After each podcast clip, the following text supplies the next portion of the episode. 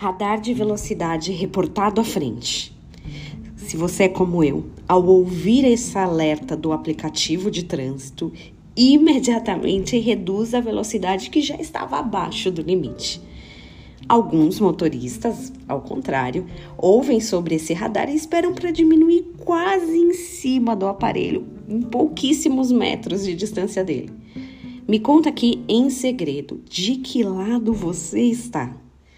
De um ou de outro, o conceito geral do radar, o motivo dele ter sido criado, instalado nas ruas, estradas, avenidas, foi no sentido de evitar acidentes.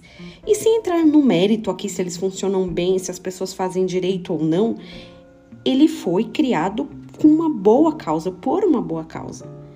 É claro, limitações não são bacanas, a gente não gosta, elas nos impedem de várias maneiras. A gente tem limitações no trânsito, no trabalho, em várias coisas que a gente faz. Mas às vezes elas são necessárias, né? Em algumas estradas da vida, a gente encontra bem mais radares. Ora, eles nos fazem diminuir a velocidade, ora, nos aplicam penalidades. Quando Deus colocou uma árvore no jardim do Éden, ele não queria penalizar, mas ele tá, ela estava ali para nos ensinar muitas coisas. E eu falo nos ensinar porque ele já sabia onde tudo isso terminaria.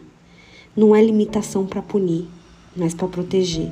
Ela protegia de uma coisa que hoje a gente tem de sobra: esse conhecimento do bem e do mal. Cruzar certos limites de velocidade nos faz perder a inocência ultrapassar radares tem consequências na nossa vida.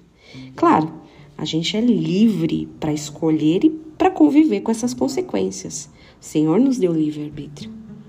Mas e aí? Será que você não está querendo ultrapassar alguns radares que não podem ser ultrapassados? Que você tenha um dia abençoado em nome de Jesus.